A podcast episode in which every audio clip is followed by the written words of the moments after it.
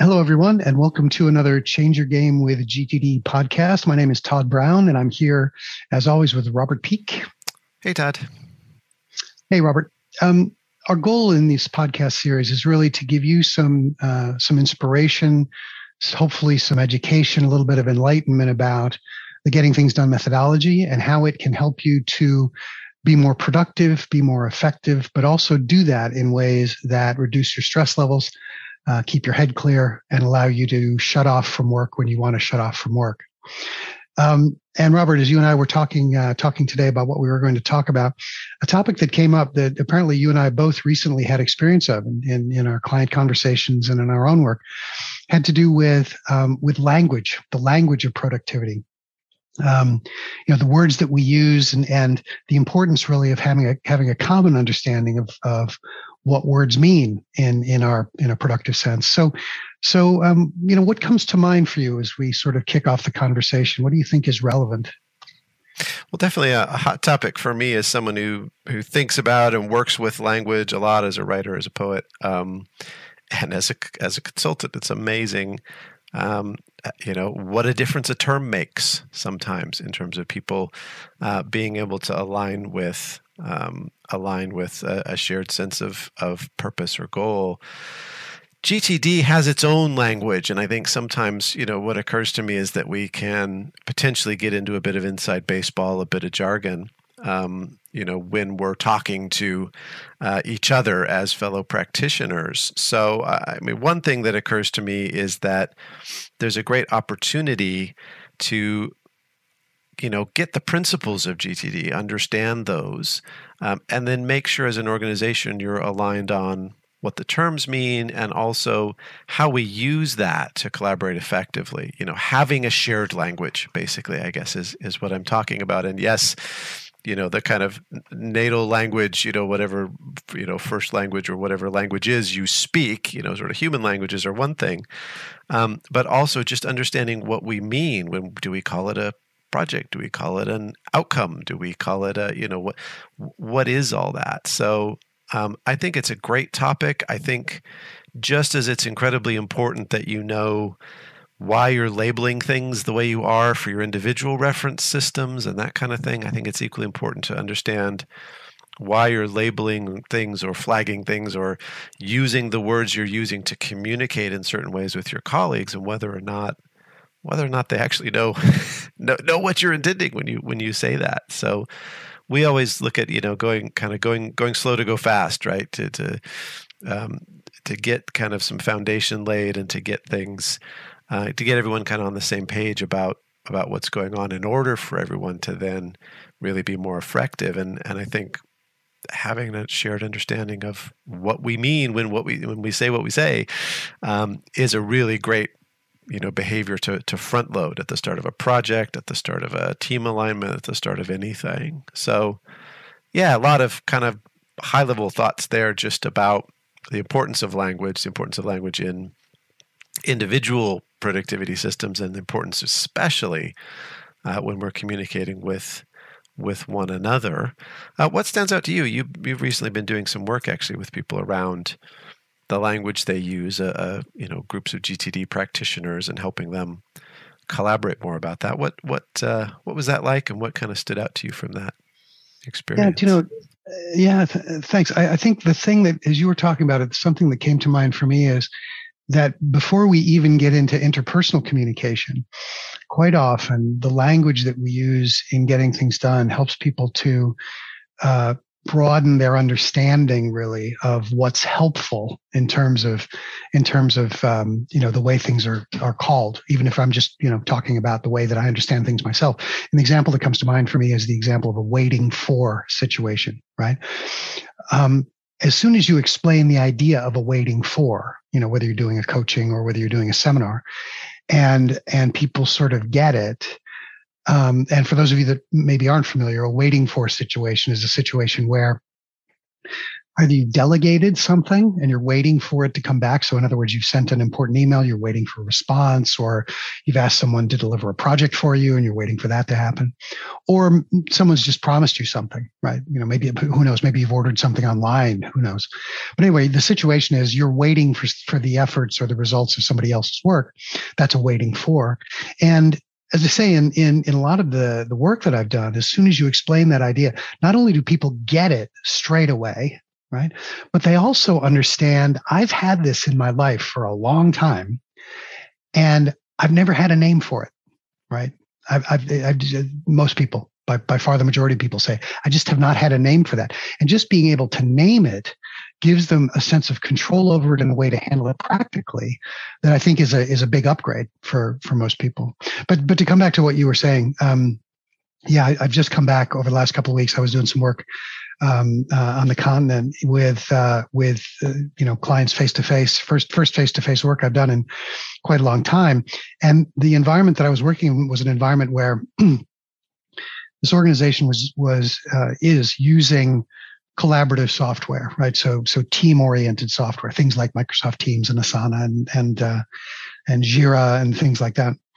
And what was interesting for me was, well, one of the things that I that I knew was going to be uh, a topic of conversation was how do we make sure that these group oriented tools that we have work effectively with our individual GTD systems, right? I knew that was going to be a topic, and, and we we spent some time talking about that, and then refining that for the individuals in the room. But the other thing that took uh, quite frankly, longer than I anticipated, was coming to agreement about what things are going to be called you know, we have in uh, we have in GTD this idea of a project, right? A multi-step outcome that you're going to do in the next few months or maybe up to a year. Um, uh, and there was a conversation around, okay, well, we have this thing in our collaborative software called, uh, you know, for example, called a ticket, right? They use they use Jira. Um, so how does a ticket relate to a project, or how does a ticket relate to a next action? We have these things in our collaborative software called epics, is that something that even exists in our GTD systems, and how do we, you know, and how do we uh, refer to them? So um, it was a, as I say, it, it took us the better part of about an hour and a half by the time we talked through absolutely everything.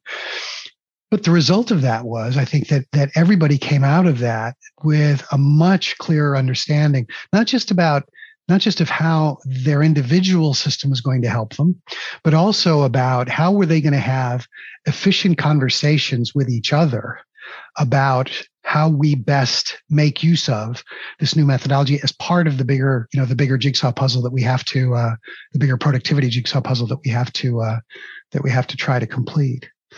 So yeah, as as you say, quite uh, quite timely. Does that does that trigger anything for you in terms of different perspectives?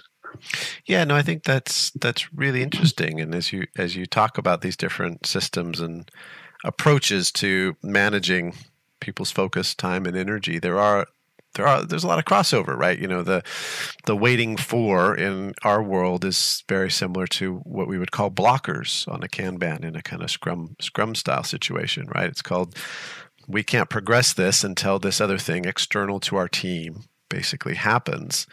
Um, so it is it is a kind of universal thing, and I think a lot of um, uh, a lot of the power of GTD is when people start to realize, as you say, this exists. This is reality in terms of workflow and work management. That these kind of things uh, show up, you know, and you know, uh, sprints are just time box mini projects, you know, epics are actual projects, you know, and how you go into the detail and define those things. The software world has really, I think, done a lot to get clear about language, and partly I think this comes from the fact that programming languages are incredibly precise, right? You know, you, you can't just kind of make it up as you go along or write it the way you would write a, a spoken or written language and hope the compiler's going to get your gist right? It's it's very prescribed it's very specific. As a result it allows uh, you know the people in the program world to collaborate very effectively. And there's this kind of this hilarious pie chart i saw one time that you know a survey of what are some of the most difficult aspects of programming, you know, and they were talking about, you know, object inheritance and, you know, um, uh, structuring design patterns, all these different things. And the overwhelmingly large part of the pie chart said figuring out what to name our variables. and it's as a long-time, you know, program programming background person, that's absolutely absolutely true. So um, I think it's amazing how powerful language can be.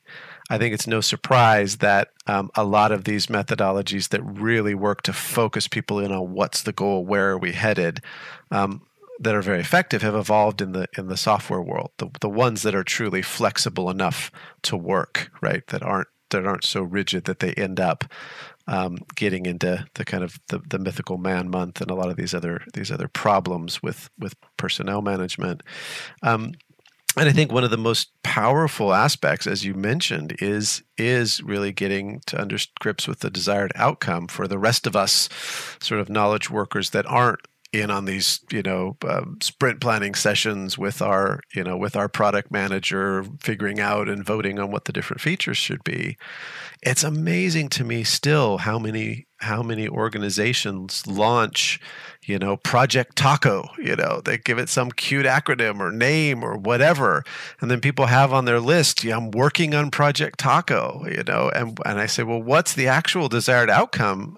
And they think about it for a bit and we we you know sometimes go back and forth a little bit. And it turns out the desired outcome is that their erp system is fully installed and optimized you know? And i go why aren't we just saying that all the time? You know what? It's amazing too how better outcomes emerge more quickly in terms of what the next steps are right? In terms of who's got what and who needs to do what and so forth. When you stop calling it project taco and you start calling it erp system you know fully running. So um, yeah, big, big, big fan of appropriate use of language coming from those those two different disciplines, right? The expressive one of poetry and the very um, precise one, also in a very different way of of of computer programming. So, yeah, I mean, I think um, it's important to understand what the part, what parts of a a software system mapped to what how you're going to use that in your GTD system, right? Outlook tasks can represent either projects or actions, um, and I think it's equally you know important that what actually goes into that system and what everybody looks at together too when they come together to collaborate is a is an agreed upon outcome you know is a really clearly agreed upon outcome with whatever level of detail too right that you need to put into that about what the stakeholders in the ERP system, for example, all you know want to be true to make it truly you know get signed off off as a success. But wow, desired outcome. Some people don't realize that how many they have and haven't taken the time to define what desired really is too what what the success state is but it sure makes a difference to have a long list of success states you're looking at rather than a long list of code words you know that you're constantly mapping and deciphering in your brain and it's amazing too how many how much people are working on a thing versus working toward an outcome just based on the way that they hold it in terms of language. I don't know. What do you, what do you think? Yeah, it, it, you know, the, as you're as you're talking about that, I'm, I'm, it takes me back to the one environment where it really was preferable to have projects with names like Project Taco. And that was when I was back, when I was still working on Wall Street. Um, and I spent some time uh, in, in an M&A department, a mergers and acquisitions department. And the, all of the projects that were underway, and the projects, of course, were Company X was buying Company Y, right? all of those projects had names like Project Taco, Project Rutabaga, Project Reindeer, Project whatever. And that was simply because you did not want it to be generally known that you know that even within the bank, of course, that company X was thinking about buying company Y. So um, so other than that, I'm completely with you. And it's and it is so vanishingly rare, right? That people have really figured out what is our desired outcome painted a really rich picture when they're working together on a project of what done looks like you know that is that is in my um, experience there's a lot of um, potentially very very valuable work to be done there. And we've talked in the past about you know one of the tools that we've got in the gtd world that can help us to ensure that we've looked at our projects from all of the appropriate and helpful angles this this uh, this mechanism or this this this process that we call the natural planning model um, that can help with that. But no i'm i'm uh, i'm with you completely. It's it's a um, you know the other the other thing that came to mind for me is as you were talking about it was i think that another interesting evolution that's been happening and this goes you know my career career spans many decades now. Um, one of the th- the interesting things that's happened, I think, is that the the tools that have been available for planning and the tools that are labeled planning tools have started to embed in them more flexibility, less sort of enhanced structure. And that I think has been a very positive thing. Um, you know, I think about early on when I was, again, when I was first starting my career, the tools that were available, and I'm talking about primarily talk about technical tools uh, that had to do with planning. You know, there was there were tools like Microsoft Project, which is you know which is which of course fa- famously uh, you know uh, been around for a long time, um, and and other other projects, uh, other project management tools like that. And of course, if you believe that that's what planning looks like, right? Uh, if I'm going to buy a new mobile phone, I need to crack open a Microsoft Project you know file and, and start to plan it with that you know with that sort of structure um, then you might have less you might feel um, sort of less comfortable with the idea that planning uh, you know planning is what what what enough planning means is contingent on you know the size of the project who's who's on it and frankly and this is i think the sort of the the wonderful phrase that we use in getting things done you know how much planning is necessary enough planning to get that thing off your mind. That's how much planning is necessary. So it it then becomes a very personal thing right? And of course here we're talking primarily about um, you know about individual planning although the natural planning model of course can be used for teams. But but again getting back to this point about about um, you know about language i think that if i if if you had said um, you know back in the day if you had said what's the relationship between a line item on a microsoft project uh, line i don't even know what that's called uh, uh, task. I think it might be called a task. Anyway, and and what we would call um, a next action in getting things done, right? You'd very quickly get to the realization that things that are planned in Microsoft Project typically don't come anywhere near the level of specificity that a next action has. And that then implies, hey, there's value there, right? What getting things done is saying is that in order for us to be most effective and most efficient as individuals and as members of teams, we really need to think this down to the level of very practical, visible, physical. What do I do next, right? And that's not something that's going to be stored in an ex, uh, in a in a Microsoft project file. Um, so the so the flexibility of the tools has meant that we can think about planning in different ways. And as I say, I think that has also um, engendered different different words, right? Using different words as we as we talk about what productivity means, what planning means. Absolutely right. Yeah, yeah, and it's um, interesting as you're talking about the the different tools. It occurs to me that as things become more complex, in a way, the tools have become more simple or more generic, you know, more applicable to a broad range of, of styles. But that this, the thinking has to become more sophisticated then in relation to that. And I think that's where mapping the language of GTD and a core understanding of how to manage your individual commitments well to the tool uh, can be really, really powerful. You know, when I think of organizations where they're really leveraging the power of the shared language of GTD. Obviously, at David Allen Company, we had that in spades, and here at Next Action Associates as well. So I'm thinking about simple things like our use of uh, of a Trello board for Scrum, where you know we can come into the tool, and some people had never really used the tool that way before at all, and we're asking, okay, well, what represents a project? Well, the, the, the, card itself represents the project. The columns will represent the status of that project we're looking at. Where are we going to put, you know, keep track of the flow of next actions and who kind of has the ball? Well, let's do that in the comments. Who, where are we going to keep track of who owns that? Okay, well, let's let's use the assigning a person to do that. And very, very quickly with a fairly generic tool that uses terminology like cards and columns and whatever, we, we go into that and we say, right, how do we use this to track those critical components of who owns it, what's the next step, what is the overall you know desired outcome, and what is the kind of relative state of play. So we can immediately take a generic tool and with common language make it a sophisticated tool that's perfectly adapted to our needs. Whereas you know the microsoft project gantt chart good luck restructuring that guy to be anything other than a waterfall style flow of, of timeline you know about about how the project should go.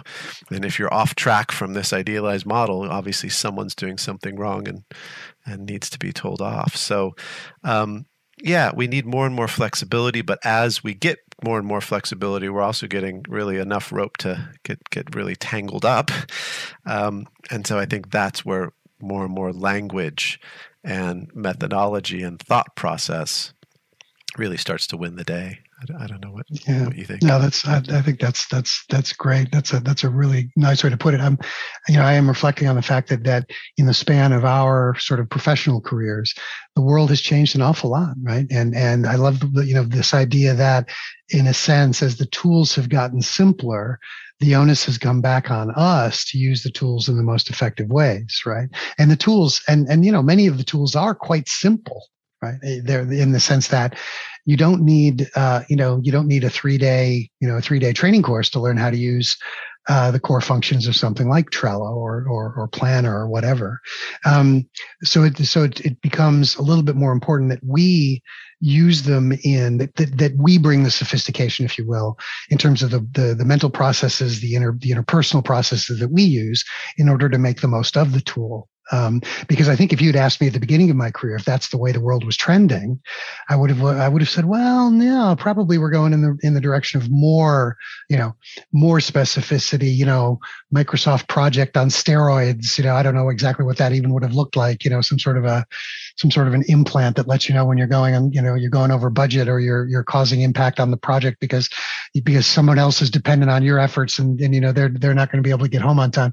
But um, yeah, I would have been way wrong on that. But uh, but no, but I think we've come overall to a really good place, uh, you know, generally. And I think that that GTD slots you know it's it's one of these things the, the fact that you and i have been doing this podcast series for as long as we have and we find that this is evergreen, right? If you're interested in talking about productivity, if you're interested in thinking about how do I make sure I'm focused on the right stuff, keeping my head clear, getting home in time to, you know, read bedtime stories, th- there's a huge amount here for you right? Uh, and this, I think, this today's conversation is, is yet further proof of that. Well, look, we're, we're drawing to a, to an end here, sadly. Um, let, us let's, let's just maybe in the interest of of um, giving folks some practical, you know, next steps, right? So if they say, yeah, okay, kind of got it, I think uh, lang- I agree, language is kind of important. W- what would you say would be a good place to start? What would you recommend that people do as a first step to sort of get to the point where they feel like they've um, uh, you know, they may maybe made some improvements for themselves and for their teams in the way that they're using language around all this. Yeah, it's a great question. I think um, I'm a big fan of opening up those kind of conversations situationally and as they arise, you know, so that that you can start to align um, in real practical ways that that start to pay off. And the biggest place I see opportunities for language alignment are in meetings right? Just for example, um, well, the meeting we just had, right? You know, prior to this podcast, we came together and you opened up your agendas and waiting fors for me. I opened up my agendas and waiting fors for you. We knew exactly what we were going to do. We were going to sift out and find what did we need to talk about in those in those few minutes. So you can start with that with one to one saying, "Hey, I'm keeping this this waiting for list and do you have one for me?" And if not, you could start that and we could start to kind of, you know, collaborate in that way. Or in bigger meetings, you know, starting to say, "Hey, let's take the last 5 minutes and let's talk about desired outcomes as a result of this conversation." Right? Just that. Just, you know, I want to talk about desired outcomes. What is our desired outcome here?